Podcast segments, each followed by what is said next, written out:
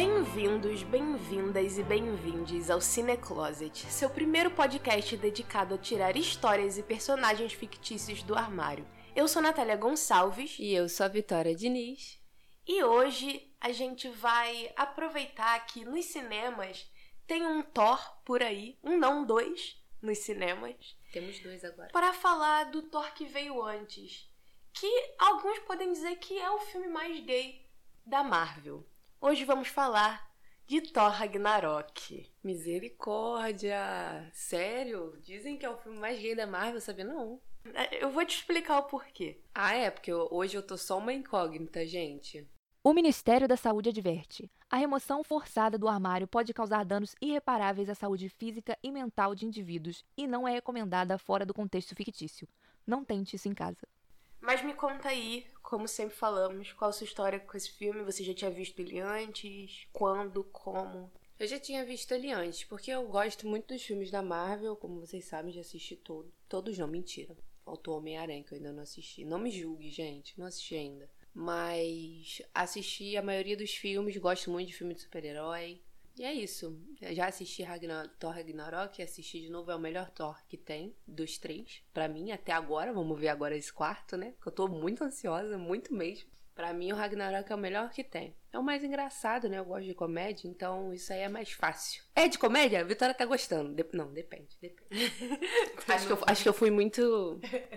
É isso, mas você gosta então de Thor Ragnarok, é o teu Thor preferido. Porque é um filme relativamente controverso, né? Que tem gente que acha que é piadoca demais. Eu gosto. eu Não, é, é um, é um filme que tem muita piadoca. Às vezes é meio irritante o, o Thor ser tão alívio cômico, porque o Thor é o alívio cômico do filme dele. Não, todo mundo é o alívio cômico do filme do Thor. Não, é. Esse filme É, do Thor é meio que um filme muito, assim, caótico, né? Sim. Mas acaba tudo fazendo sentido. É um filme que eu acho que, como a gente estava conversando antes, é um filme que aprofunda alguns personagens de um jeito que a gente não tá acostumado a ver. E tem lá os seus, os seus easter eggs, né? Que a gente vai comentar provavelmente mais pra frente. E faz sentido, entendeu? Faz sentido ele tá ali. Não é um filme jogado da Marvel, pra mim, na minha visão, sabe? Sim. Então, pra a gente, antes da gente entrar na nossa discussão sobre o filme em si e sobre o que de tão gay tem nesse filme, conta pra gente sobre o que que é esse filme, Vitória. O filme começa com Thor é, voltando pra Asgard, né? Ele encontra o Loki fingindo ser o papai dele. E aí dá uma merdinha. E aí, resumindo, o Odin morre. É isso que a gente precisa saber aqui. Odin morre. E aí ele fala sobre o Ragnarok, que é o fim dos tempos. do- fim dos tempos dos vikings, né? E aí é, eles encontram, quando Odin falece e tudo mais, eles encontram a Hela, que é a deusa da morte, que é a irmã mais velha deles, a primogênita. E Que a- eles nem sabiam que existia. Porque Odin é um filho da puta, né?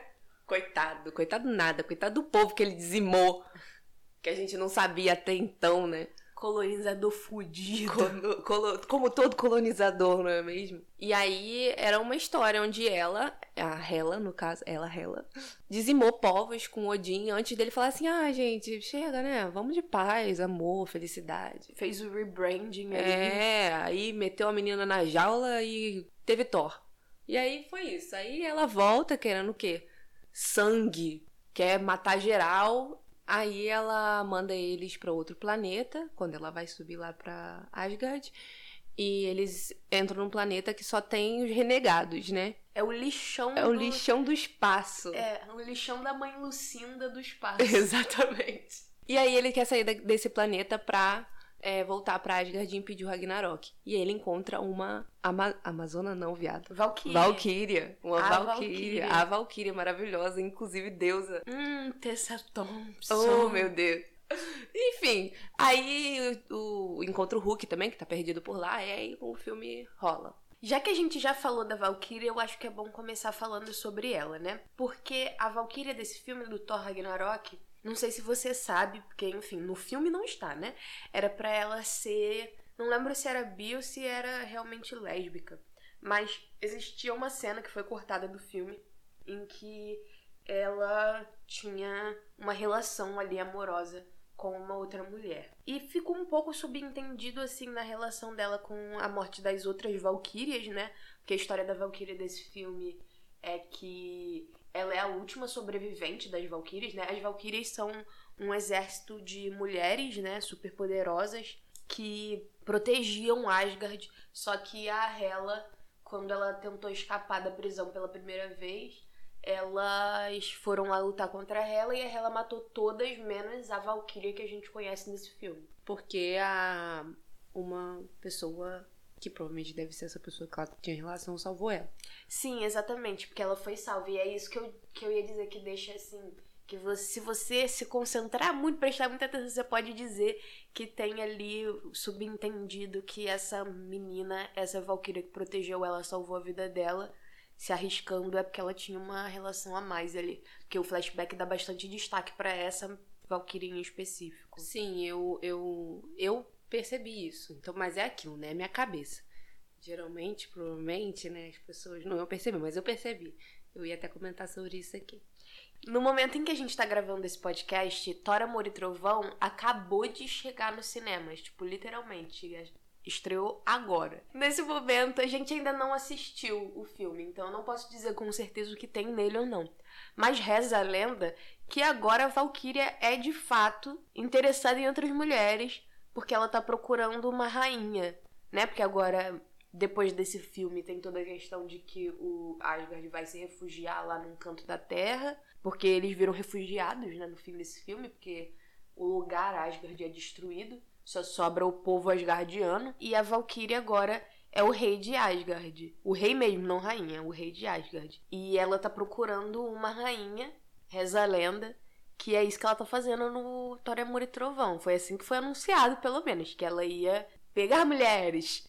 e aí, se isso é verdade ou não, aí já é outra história que eu não vi o filme ainda para saber. A gente vai ver e a gente comenta pra você. Mas a energia que a Valkyria exala nesse filme, no Ragnarok, já é, assim, uma energia poderosa. É que, assim, Tessa Thompson, né?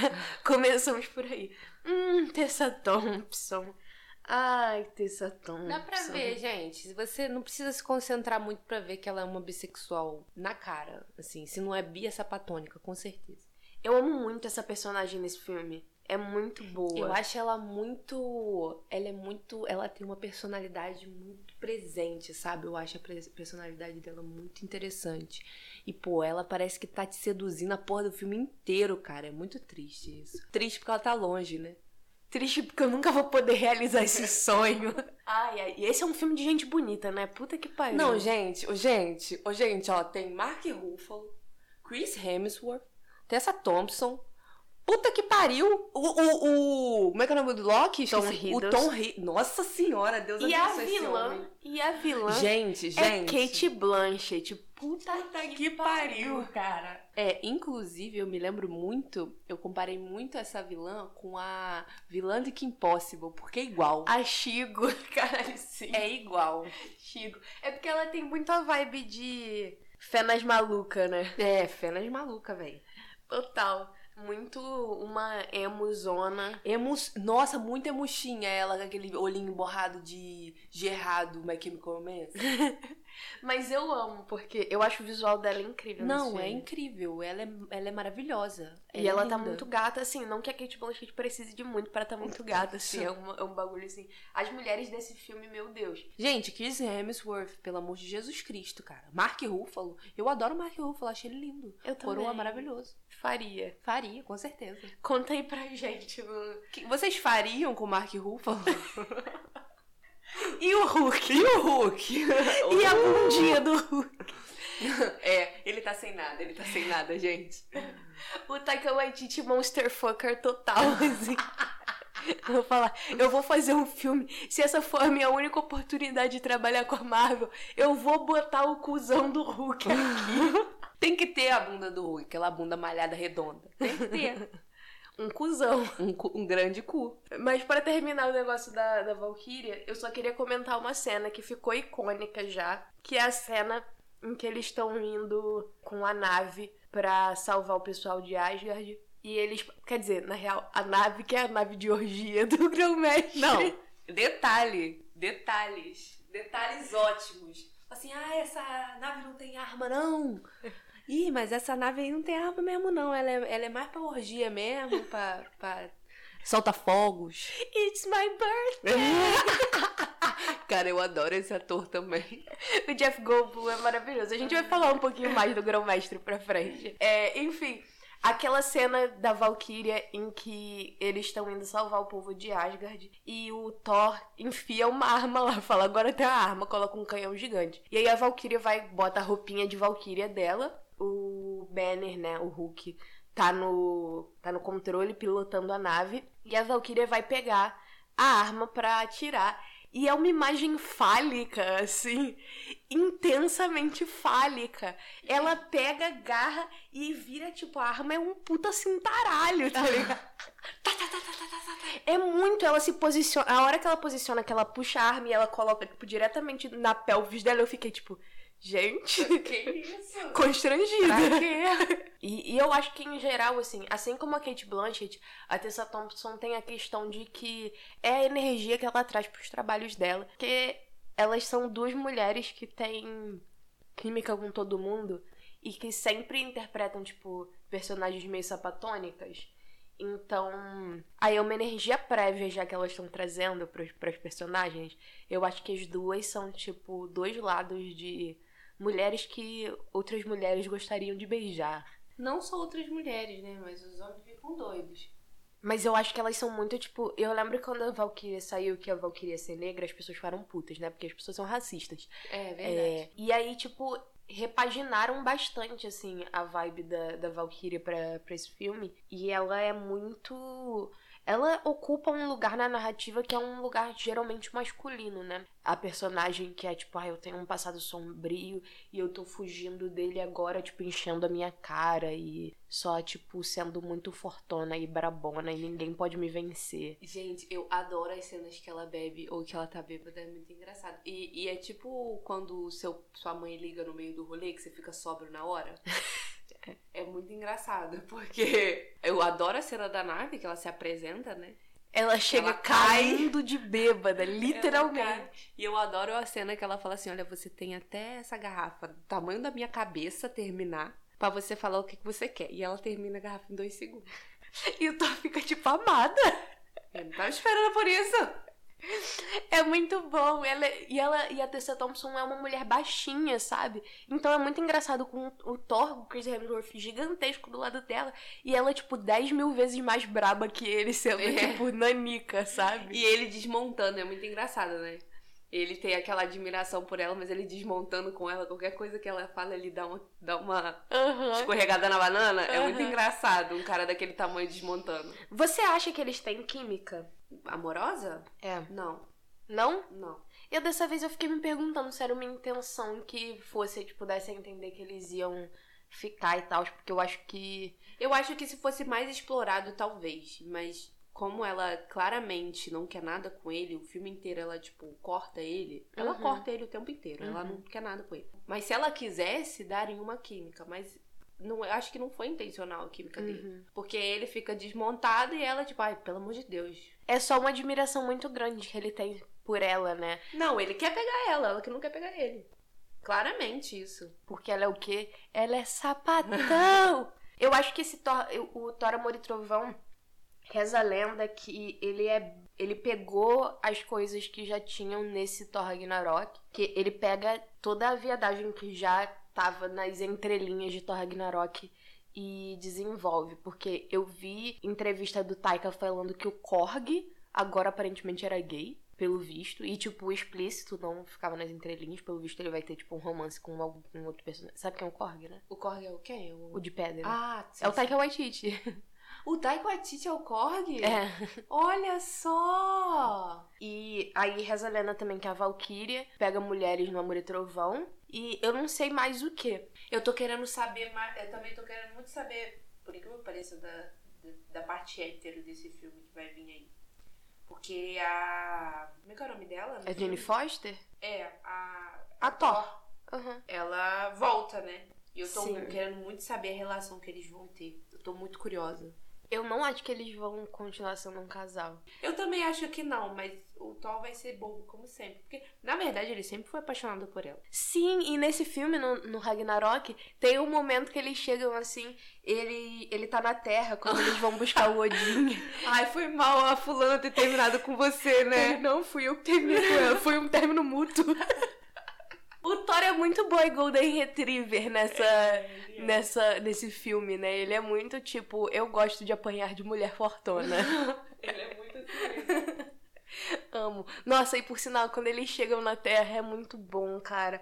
O Loki que colocou o pai no asilo. Mano, e o asilo tá sendo destruído. Cara, eu morri muito. O Loki nesse filme, pra mim, esse é o primeiro filme que. Vamos logo falar do Loki, foda-se. Pra mim, esse é o filme que mais entende o personagem. O Loki desse filme, pra mim, é o que o Loki tem que ser. Completamente caótico, surtado, tipo, traindo as pessoas e depois voltando e tendo alguma moralidade do nada. E só sendo, tipo, a bicha emo do rolê. Então, eu, eu acho que, que, que esse filme. Porque, assim, os outros ele quase não aparece, quase não.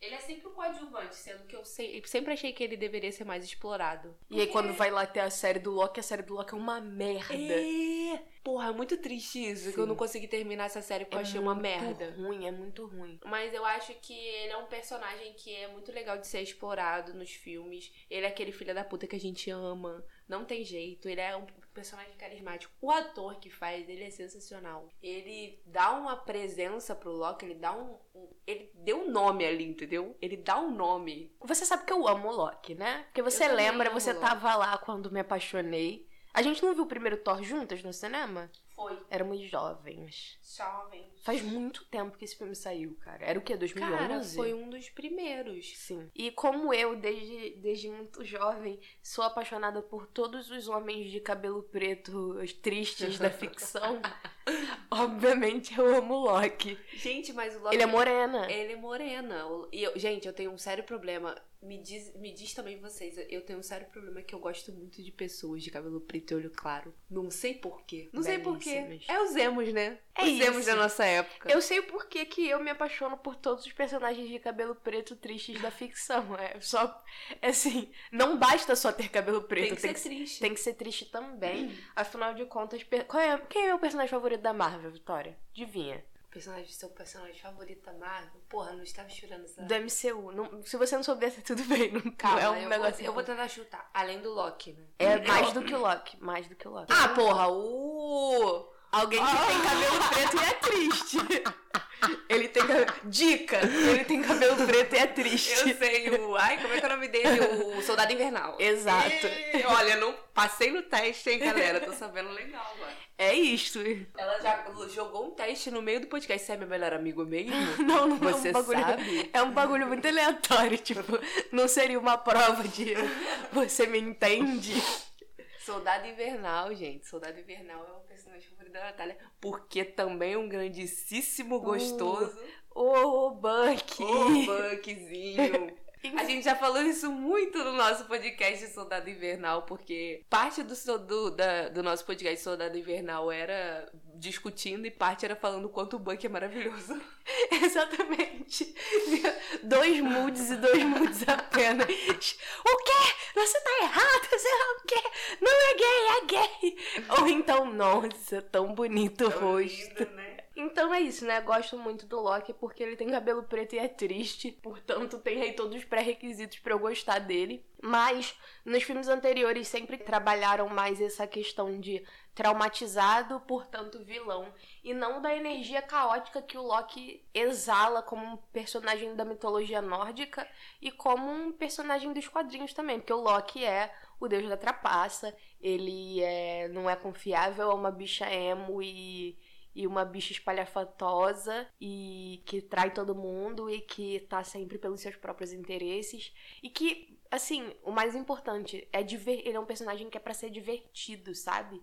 E eu acho que esse filme finalmente compreende a questão da moralidade dele, como ele se coloca nos, nos lugares e, enfim, como fazer ele ser. Não, não ter uma moralidade assim de herói, mas você amar assistir ele mesmo assim. Porque no fundo ele Ele gosta de ser herói, mas na verdade ele gosta de atenção. Então, até quando ele chega lá em Asgard, ele fala: O seu salvador chegou. é muito boa essa parte. Eu amo muito. Cara, quando ele chega, quando o Thor chega em Asgard e o Loki tá com a Modin e tá rolando uma peça em homenagem a Loki. É muito bom. Eu morro. Porque, tipo assim, no Thor 2, que é o pior filme do Thor. É o pior Que filme horrível. Eu dormi assistindo. Nem lembro. Eu dormi no cinema, Vitória. No cinema. É muito difícil. E aí o, ele morre ali pra salvar o Thor. E é um bagulho sincero o momento. Mas depois Vira uma, uma grande piada. Uma grande, uma grande oportunidade pra poder ser o centro das atenções. Uma tragédia asgar... asgar... Ih, não consigo falar. Asgardiana. Asgardiana, isso aí. E aí tá lá uma uma Dicção estátua, uma estátua gigante do Loki. Aí o, o, o, o Thor fala, que Na hora que ele chega e ele vê o Odin, o Odin entre aspas, né? O Loki é, disfarçado de Odin, comendo uva de roupão deitado. Ele fala, ah tá, é o Loki, entendi. Claro que é, claramente é ele. Super hedonístico, né? Porque é é uma coisa do, do Loki também. Eu acho também que esse é o primeiro filme que também apresenta a possibilidade do Loki pan, bissexual ou pansexual, como você Sim. preferir chamar. Que eventualmente seria confirmado, porque na série dele, a única coisa de bom que a série dele fez foi tornar canônico no universo cinematográfico Marvel que o Loki gosta de meninos e meninas, né? Que tem a, Ai, gente, mas ele já sabia disso. a gente já sabia, né? Mas é aquela coisa. Enquanto não se confirmou em tela, não é oficial. Porque aí tem pessoas que podem discutir com você e dizer: ah, não, eu não acho. Eu não acho. Sempre tem um, né? Exatamente. Então, assim. E aí tem aquela cena lá que da, da série do Loki que ele fala a little bit of both. Você teve príncipes, princesas, e ele fala um pouquinho dos dois. Ou seja, né? A famosa bissexualidade. Bye, bye, bye. E aí. Bye, bye, bye, bye, bye. Ou então, como você faz? Bi, bi, bi, bi. Bibi, bibi. Eu vou comer laranjas e bananas. Ai, Xuxa. E aí, eu acho que esse filme, o Thor Ragnarok, já é a primeira vez que já dá essa, esse a entender. Porque o Loki chega em Sakar antes do Thor, né? Sakar o lixão da mãe Lucinda do espaço sideral. E aí, o que, que acontece? Ele chega lá, eles dois caem quando estão subindo pra Bifrost, né? Pra entrar pra Asgard, que a Hela expulsa eles. Os dois vão parar em Sakar, só que o tempo funciona diferente no espaço sideral. Então, o Loki chega algumas semanas antes do Thor. E o que acontece? Quando o Thor chega lá, o Loki não está preso, não está sendo ameaçado com ninguém, ele está muito que bem, festejando, e ele ganha. Palavras dele, ele ganhou os favores do grão-mestre. Grão-mestre que é o dono lá da porra toda, quem manda no planeta e quem organiza as lutas de gladiador. E que tem uma nave só pra orgias. Como é que ele ganhou o favor do grão-mestre, Vitória? Por que, que ele tá lá Então. bebendo martinis, assistindo a luta do ladinho do grão-mestre, A gente Vitória? usa as armas que a gente tem, Natália. Isso, ele chegou lá e ele ele fez o que ele tinha que fazer, entendeu? É, mas o Loki é assim, ele faz o que ele tiver que fazer pra se dar bem. É o, é o famigerado malandro, né? Malandrinho ele. Menino malandrinho. Malandro é malandro, mané é mané. É, isso aí. Então o Loki chegou lá e ele deu pro Gon... É é isso, o que fica entre, assim, nas entrelinhas, porque obviamente eles não vão chegar e falar então. Tive que fazer uns favores sexuais. Mas é o que fica subentendido quando ele chega lá, porque o Thor tá tipo, cadê sua cadeira? Porque você não tá preso. Aí ele, não, eu cheguei aqui tem um tempinho e eu, eu tô aqui, ó, de ganhar os favores do grão-mestre. Então tá tudo bem. E aí chega o grão-mestre e ele tá falando que, tipo, ah, porque o tempo em sacar funciona diferente. E aí é por isso que fora de sacar eu teria 200 milhões de anos, mas aqui eu tô assim. Gatinho, pele de pêssego. E ele, aí o Loki tá tipo, uhum. E aí ele olha pro Loki, dá uma piscadinha assim. Aí eu fiquei, hum. Ai, ai. Ah, Loki, entendi como é que você ganhou os favores do grão-mestre. E é isso, né? E aí na hora que vai ter a, a luta de gladiadores, que o o Loki vê que o lutador, o campeão do Grão-Mestre é o, o Hulk, e ele fala, tipo, eu tenho que sair desse planeta, pelo amor de Deus. e ele, ele morre de medo do Hulk, né? Sim, que a última vez que ele e o Hulk se encontraram, o Hulk quebrou ele na porrada. Não, e o melhor é quando o Hulk faz o mesmo golpe que ele fez com o Loki no Thor. Aí ele, é! É bom, né? Toma isso aí. Eu amo essa cena. Eu amo essa porque cena. Porque ele vai e faz isso, e aí o Grão-Mestre fica tipo, hã? Porra. E aí ele fica tipo, não, é que eu gosto muito de esportes. eu, eu acho esse momento, assim, sutilmente muito gay também.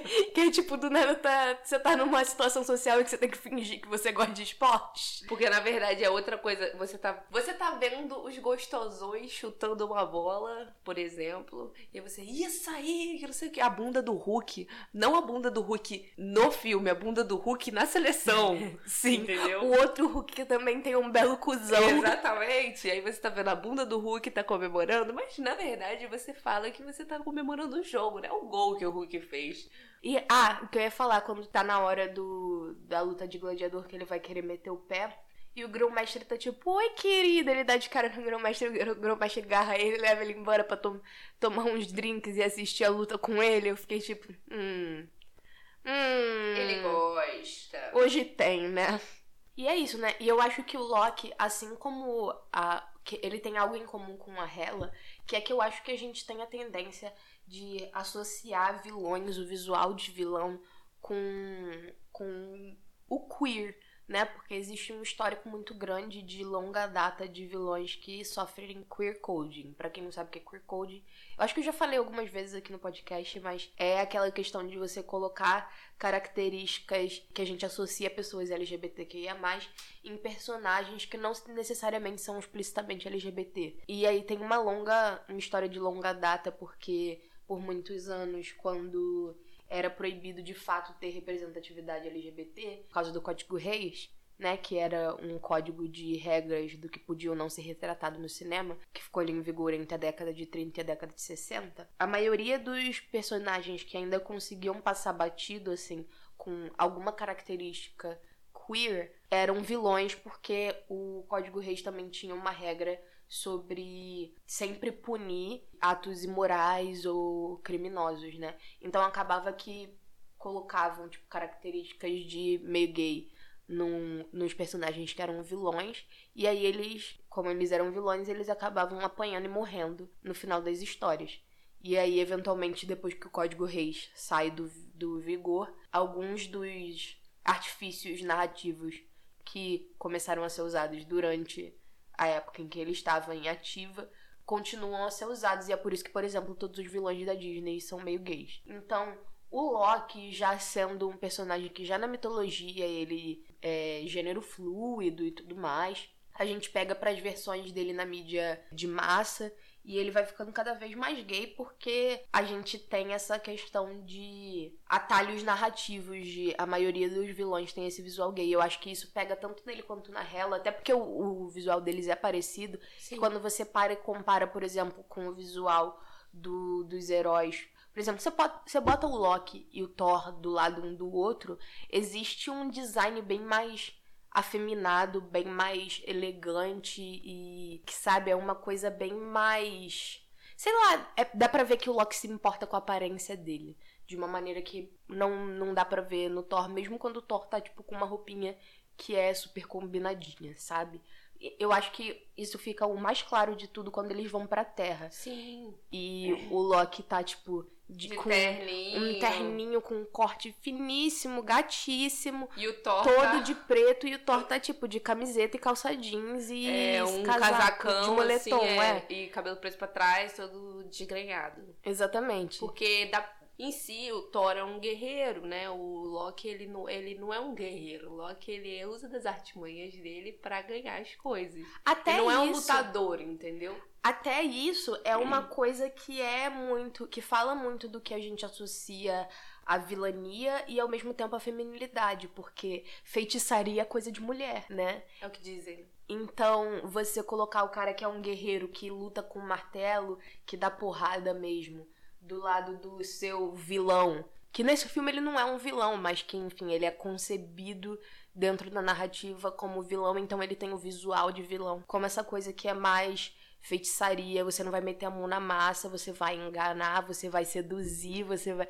Então. Eu acho que o Loki é mais um anti-herói do que um vilão em si. É, a essa altura ele já é um anti-herói. Mas eu falo de design de personagem mesmo, ah, sim, entendeu? com certeza. É, e aí eu acho que a, é interessante ver isso na Hela também, porque apesar dela ser hiper feminina, ela tem aquela coisa que me lembra muito a as mulheres as mulheres de terninho dos anos 30, sabe? Tipo Marlene Dietrich, que era mulheres que beijavam outras mulheres antes do Código Rei ser instaurado, sabe? Tem um filme chamado é, Morocco, eu acho que é um filme que é o filme icônico da Marlene Dietrich, que ela tá de terninho e cartola. Tuxedo mesmo, sabe? Uhum. Tipo, terninho de três peças e cartola. E ela tá, tipo, entretendo a plateia e ela pega e tasca ali um beijo numa mulher. Anos 30, tá? Se não me engano, esse filme é de 1930. Então, sei lá, ela me passa muito essa vibe de, tipo, de sedutora, de. O jeito que ela se move, né? É. É bem sedutora. Ela é lânguida, né? Ela, ela. Quando ela. Ou tem um. Tem uma cena. A primeira cena que ela. Que ela luta com os. Com os Asgardianos pra tomar o poder. Que ela. Ela luta, ela não luta, ela dança, velho. Ela é muito.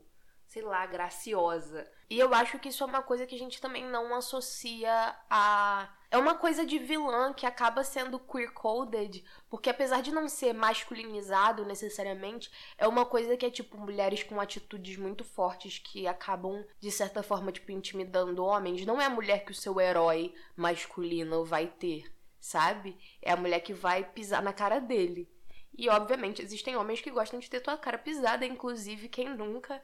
Nem precisa ser homem para querer ser sua, ter sua cara pisada por belas mulheres. Mas, mas é uma coisa que eu acho que tem uma coisa queer. Na verdade, mulheres muito fortes, mulheres que têm mais atitude do que os- as suas contrapartes masculinas em histórias, é meio queer, sabe? Não queer da maneira assim que a gente tem a tendência a usar de falar literalmente essa é uma sapatão, mas queer do tipo. Hum. Hum. Tem alguma coisa ali. Exatamente.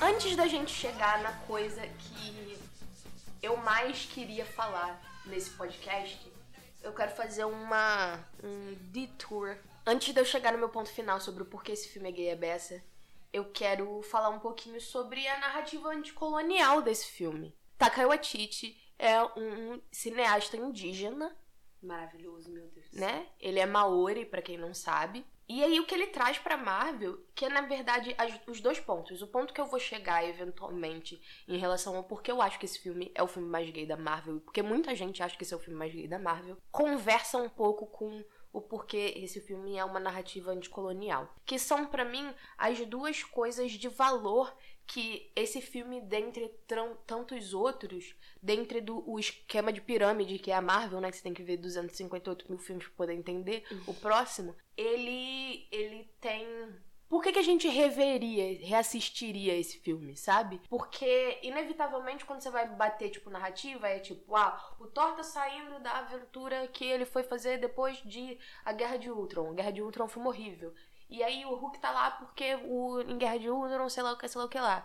E aí, no próximo, no final, ele vai sair e vai esbarrar com a nave dele lá perto do Thanos. E aí o Thanos, sei lá o que, sabe? Tipo, é muito um bagulho Uhum. que é um episódio de uma série. E aí, por que que existe. Quando você tá assistindo uma série, por exemplo, tem um episódio que se destaca e você pensa assim: ah, esse eu vou rever, mesmo já sabendo o que acontece antes e o que acontece depois, esse aqui eu vou rever. É porque ele ainda tem alguma coisa que se destaque, alguma coisa de valor. E pra mim, as duas coisas de valor que esse filme tem, o porquê que ele se mantém ainda possível de se reassistir, é a coisa que eu vou falar mais daqui pra frente, e a narrativa anticolonial, que é o que o Taika traz pra. Sim, foi permitido que ele fizesse o que ele quisesse até certo ponto dentro da Marvel e ele escolheu, não, então eu vou contar uma história sobre sobre como as pessoas mentem como o colonizador mente sobre o que ele fez de fato com os povos à sua volta e, e fica numa dessas de não, a gente tem uma super cultura, olha que lindo meu museu, olha que lindo meus murais, olha que lindo Jesus branquinho nessa igreja e não pense no em como a gente arranjou dinheiro pra construir essa igreja toda, Isso, sabe? e isso é claro, e isso é claro na, na- do visual. Ele, ele realmente quis deixar claro, ele não pincelou. Ele deixou claro aquilo é, em relação às pinturas no teto, Os murais, cara, quando o Thor chega, os murais no teto, as auréolas brilhantes de ouro, como se fosse o grande salvador, e a parte vermelha embaixo da guerra. Então, assim, é aquele lance da- do colonizado mesmo, colonizador colonizado. E essa, essa, máscara que a gente tava falando aqui, que o colonizador ele mo- mostra pra gente, né? Aí eu vou só botar aqui o que eu quero que você veja. Porque antigamente as é, existiam muita. A população em massa não sabia ler. Então, os murais foram justamente feitos para isso, porque as pessoas não sabiam ler, então a história de Jesus Cristo era para tinha que ser pintada, tinha que ser colocada nas igrejas, tanto que até hoje em dia a gente vê os quadrinhos, se você for numa igreja católica, os quadrinhos retratando a história de Jesus Cristo quando ele foi crucificado, etc, para justamente as pessoas entenderem o que é a história. Só que quem pintou ou quem mandou pintar, só pinta o que vem, vem- convém, né, gente? Então, isso ele deixa muito bem claro, muito explícito. Eu achei muito interessante. E aquela parte que o Thor se vê no chão, que ele está igual Jesus Cristo, branco, branco, olhinho claro, aqueles cabelos sedosos, Com a brilhantes, aureolinha. lourinho. Sim, com a aurelinha. A, a, a aureolinha. E eu acho muito bom porque o, que, o mural que tá por trás, ele chega e ele vê a parte que era ele no mural. E aí quando ele olha pra cima e ele vê o que tava construído atrás, antes deles repaginarem, fazer o rebranding de Asgard, é uma imagem que é muito imagético fascista, sabe? Com a, a Hela e o Odin, tipo, conquistadores e tal. E ele é. O design é muito parecido com aqueles posters assim de guerra, sabe? Tipo, de os heróis de guerra, pá. Então é um imagético católico que se quebra e embaixo tem um imagético fascista. E assim, tipo, não dá pra ficar mais óbvio, sabe? Sim, é muito óbvio que ele quis fazer e fez com maestria. Dá pra entender muito bem. Até quem não entende de, de cinema consegue ver isso explicitamente. É, eu acho isso muito legal de verdade, assim, porque é uma narrativa que um cineasta indígena tem plena noção pra poder trazer, né? Eu acho que os um milhão de caras brancos que dirigiram pra Marvel antes, nenhum deles tem essa bagagem cultural, sabe? E o Taika é um diretor muito interessante, porque durante toda a carreira dele, ele vem fazendo filmes que subvertem muito a expectativa do que um cineasta indígena vai fazer. E aí, quando ele chega no, no filme de super-herói, ele não faz outra qualquer coisa, ele tá sempre subvertendo expectativa. De certa forma, eu acho que esse filme se encaixa muito bem no resto da Marvel, porque eu acho que comédia é o tipo de, de coisa que ainda dá pra fazer sem fugir muito do tom. Mas ele coloca algo que é muito dele. E eu acho muito legal a presença da Hela nesse filme, que é o que ele mais muda dos quadrinhos, assim, porque a Hela não é filha do Odin nos quadrinhos. Ela só é a deusa da morte mesmo e acabou. E o que ele traz com a Hela sendo filha e tendo toda essa questão escondida é essa jornada de amadurecimento. Eu fiz um trabalho sobre o Taika pra faculdade. Quando eu tava fazendo aula de direção no cinema, a gente teve que apresentar um seminário falando, escolhendo um diretor-autor, né? E eu escolhi o Taika. E aí eu tava vendo que a maioria dos filmes. A maioria não, todos os filmes dele são of age, né? São histórias de amadurecimento. E eu acho muito interessante que quando ele traz isso pro, pro, pra Marvel, e ele vai pegar. Porque essa, isso é uma história de amadurecimento, Thor Ragnarok. De amadurecimento tardio, mas amadurecimento mesmo assim. O que o Thor tem que aprender pra ele amadurecer é o privilégio que ele carrega, a responsabilidade que se tem quando tudo que veio antes, toda a sua história anterior é de destruição, a importância de você compreender a realidade histórica e agir de acordo com a realidade, não com a história bonita de Niná que você é contado antes de dormir por papai e mamãe. É muito isso um, um enfrentamento do que é a realidade. Você é esse príncipe rico de olhos azuis, cabelos louros, belíssimos e sedosos. O que, isso- o que isso significa? Quando ele chega lá e ele vê a imagem dele quebrada e ele fala com a Hela sobre, tipo, sobre o quanto o pai dele mentiu pra ela e ela olha na cara dele e fala: De onde você acha que veio todo esse ouro? Sim. É sobre o fato de que se você é riquíssimo, príncipe, louro dos olhos azuis, Tem uma história por trás disso. por quê? De onde veio esse ouro? E você precisa saber disso, entendeu?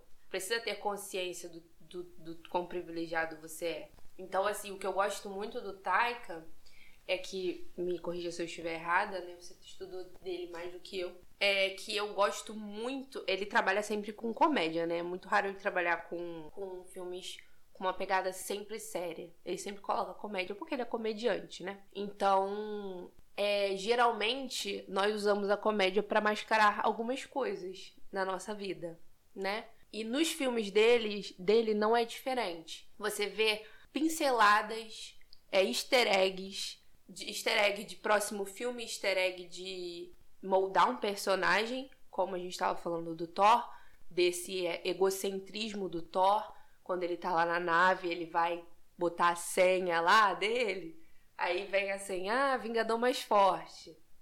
Sem acesso negado. Aí veio o Hulk, bem-vindo, Vingador mais forte. Ele, porra, tá de sacanagem, né? e aí tem a manopla do infinito, o Tesseract. Ela fala, tipo, ah, isso não serve pra nada, isso não serve. E aí, isso veio. Depois do Ragnarok, qual que é o próximo filme mesmo? É o Vingadores Guerra Infinita. Guerra Infinita. Aí vem o easter egg para o próximo filme que vem da Guerra Infinita. Inclusive lá no finalzinho, quando o Loki vai pegar a, a cabeça, a coroa do Surtur, ele passa pelo Tesseract, né? E ele olha o Tesseract. E ele pega o Tesseract, Aí, só porque que no próximo filme... ele vai usar. Então, assim, dá pra. É, é, tudo foi muito bem pensado. Você vê uma história ali no museu em que de uma cena de segundos, sabe? Você sabe que quando ela fala assim, ah, isso não serve pra nada, é uma piada, porque isso vai destruir o mundo, vai dizimar o mundo, que é a manopla, né? Aí vai o Tesseract, que o Loki olha, e o a cabeça de Sur, a coroa de Surtur, que é a destruição também, ou seja, é uma é um caminho de destruição. Ele consegue combinar muito bem aquilo que é preciso que qualquer diretor que chegar na Marvel um vai, jeito mais leve. vai ser obrigado a fazer com colocar uma identidade própria. E é isso que eu acho muito interessante. Como é que você consegue ser um diretor autor? Como é que você consegue ser autoral dentro da Marvel? É muito, é difícil. muito difícil, com certeza. Além de ser autoral, como é que você deixa assuntos tão sérios não banaliz... não serem banalizados, mas ser muito... serem muito presentes e muito explícitos, sabe? Tipo assim, ó, você tá rindo, mas você tá rindo, olha só, que- do que que você do que que tá, o que que tá rolando, o que que rolou, qual que é a história. E a gente parando pra analisar o filme, se você for conversar com alguém, é, por exemplo, como eu tô conversando com a Natália, você tem esses pontos claros e nítidos, entendeu? E isso que é interessante, porque tem muito, muito diretor que coloca várias mensagens no filme, mas que você não percebe até você ver uma análise. Já o Taka, eu acho que ele deixa aquilo bem explícito. Bem na cara mesmo. Uhum. Sim. E sem pesar, e sem ficar chato, e sem. Entendeu?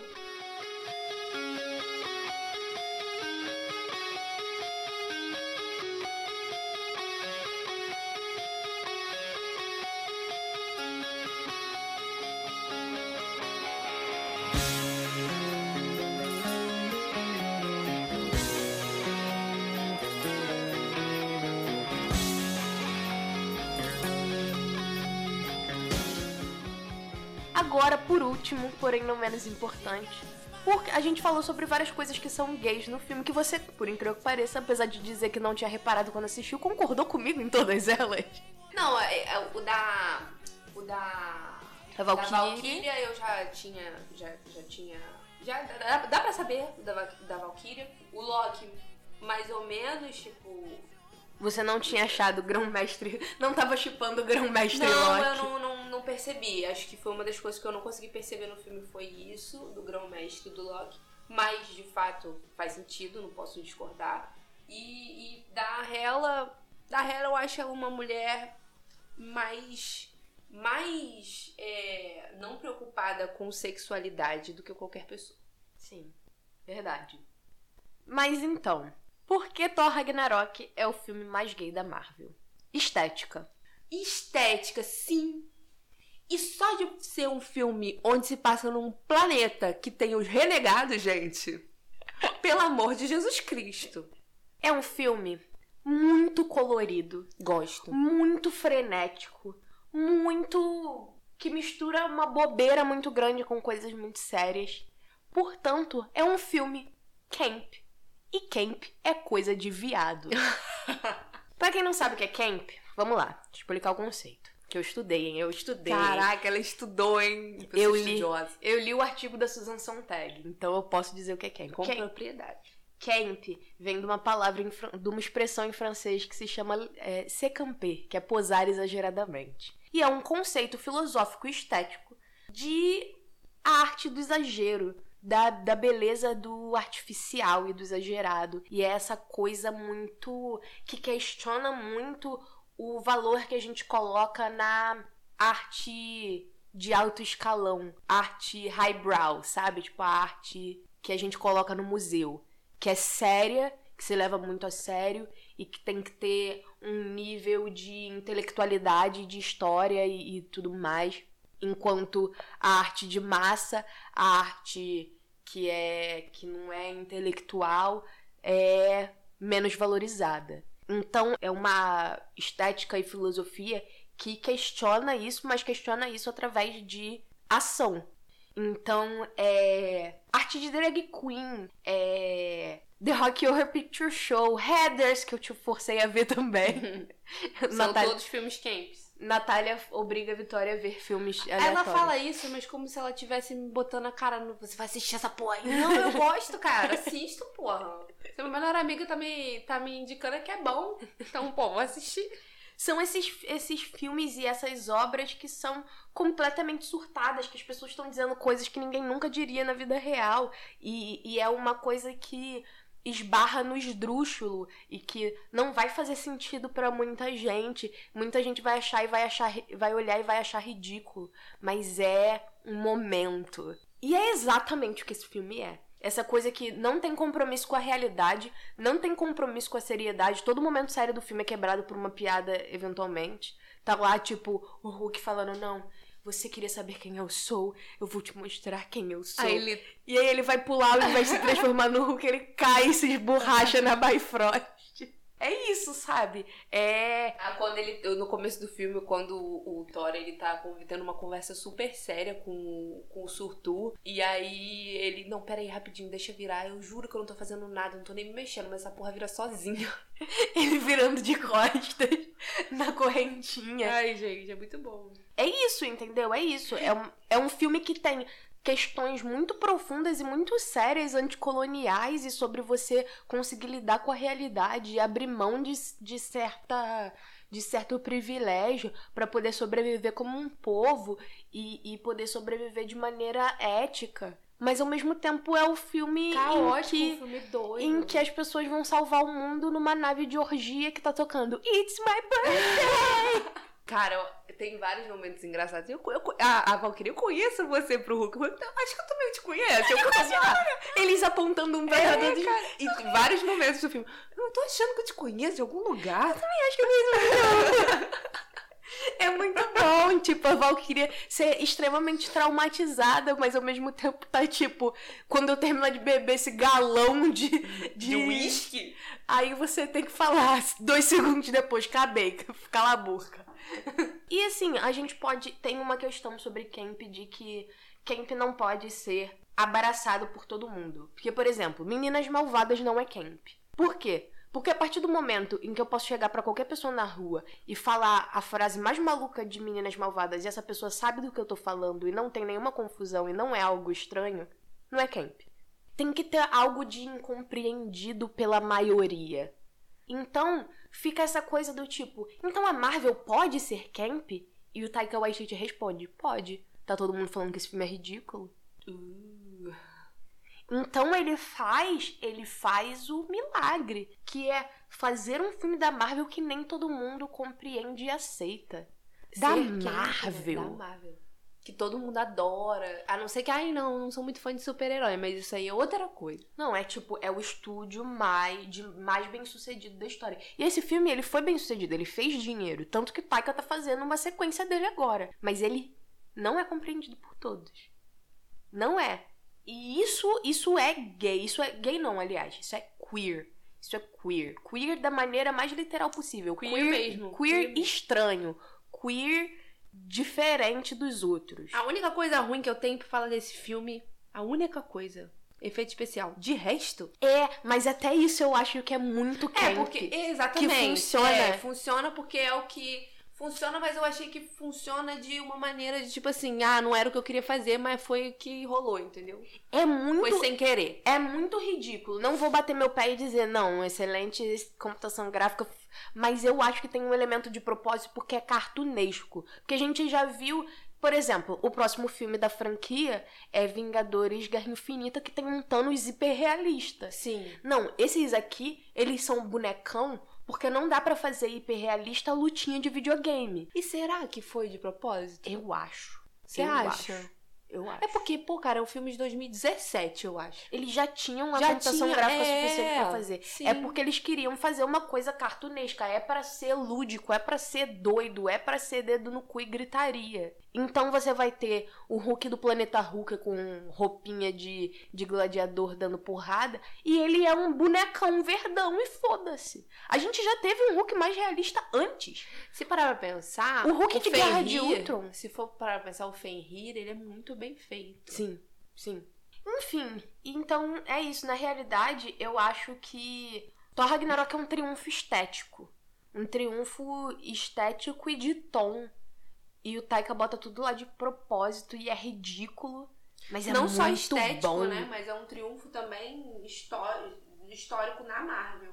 É, e, e eu acho que a, a Marvel ela tem uma dificuldade muito grande de contar narrativas esteticamente, porque tudo tem que ter um padrão muito grande. E esse consegue sair do padrão sem sair do padrão, Sim. sabe? Porque ele se encaixa no resto, mas ao mesmo tempo ele é muito dele, muito próprio. Tem uma linguagem muito pessoal ali. E essa linguagem é exagerada e ridícula e maravilhosa. E isso, isso é queer pra caralho. Ele chegou e falou assim: aceita que dói menos, vou fazer outro filme aí, otários. E é isso, é isso pra caralho. E enfim, eu vi uma entrevista esses dias que era eles no palco, né? Tinha promovendo o Thor Amor e Trovão. E aí alguém na plateia perguntava: Taika, o quão gay é esse filme? E aí o Taika abre um sorrisão e ele fala assim: Natalie, pra Natalie Portman, responde. E aí a Natalie responde: muito gay. E aí o Taika começa a se escangalhar de rir, mas rindo igual criança, falando: É muito gay! E todo mundo, tipo, é muito gay! E, enfim, não vi Thor, Amor e Trovão pra saber, mas eu já diria que a gente já poderia estar dizendo isso de Thor Ragnarok também. Então, o próximo podcast, provavelmente. Aquela... Aquela não promete, não. Não vou prometer, não, mas assim, provavelmente faremos futuramente um. Quem sabe? Se vocês quiserem, claro. Ou não, né? Porque aqui a proposta é falar de filmes que não necessariamente são explícitos. Mas se Ah, pedir. Se pedir, nós faz. Mas se pedir, a gente faz. A gente já tem a voz do público, a voz de Deus. E é isso. Você concorda? Você acha que só pela estética já é muito gay, kkkk? Eu acho, cara. Pô, o filme é super. Super andrógeno. Super andrógeno. Tudo ali é muito andrógeno, gente. Claro que é. É muito, é muito viado esse filme, graças a Deus. Alô, alô, graças a Deus. É isso, lutando ao som de. É Led Zeppelin, não é? É. Ah! Numa grande ponte de arco-íris, quatro viados. Mano, é muito isso! Com, com fogos de artifício colorido estourando no fundo. Saindo de uma nave de orgia. Gente, pelo amor de Deus. Como é que esse cara. filme não é gay, tá ligado? Tipo, é, simplesmente é o filme mais gay da Marvel e acabou. E é isso. As pessoas têm o direito de discordar, mas se você te discordar, você tá errado. e é assim que nós encerramos mais um episódio do Cine Closet. Muito feliz, Muito muito, empolgada pra ver Thor, Amor e Trovão. Se você já viu, conta pra gente o que você achou com respeito ao spoiler, porque vai demorar uns diazinhos pra eu poder ver ainda. A Vitória também. Sim. Então vamos respeitar o coleguinha. Mas conta pra gente se é muito gay, kkkk. Ou nem era tão gay assim. E conta pra gente o que você acha de Thor Ragnarok também. Se você acha que já era gay o tempo todo, só você não viu. Ou você descobriu agora que esse filme é muito gay. kkkk. E é isso, Vitória. Onde as pessoas podem conversar pra- com a gente pra dizer que, que é muito gay kkkk? Temos o nosso lindíssimo Instagram, o Cinecloset Pod. Lá no Instagram, se você colocar lá que tá, ó, é nós, a gente faz umas postagenzinhas bacanas. Onde as pessoas podem te encontrar pra conversar sobre isso, Natália? Comigo em particular, meu Instagram e meu TikTok é quase vingativa e o Twitter é RectNet. E ela não vai soletrar, porque ela sempre soletra, entendeu? Vocês aí. Escutem episódios anteriores se você É. quiser soletrar. É só pular o final. Mas tá, tá escrito na descrição também. É. e o meu é Vicky Underline Angel com dois L's, tá? Twitter, vic.adt. E é isso. Muito obrigada, galera. Você que chegou até aqui. Agradeço imensamente a sua audiência. E espero que todos estejam bem. E assistam de novo o filme pra vocês perceberem os nossos pontos.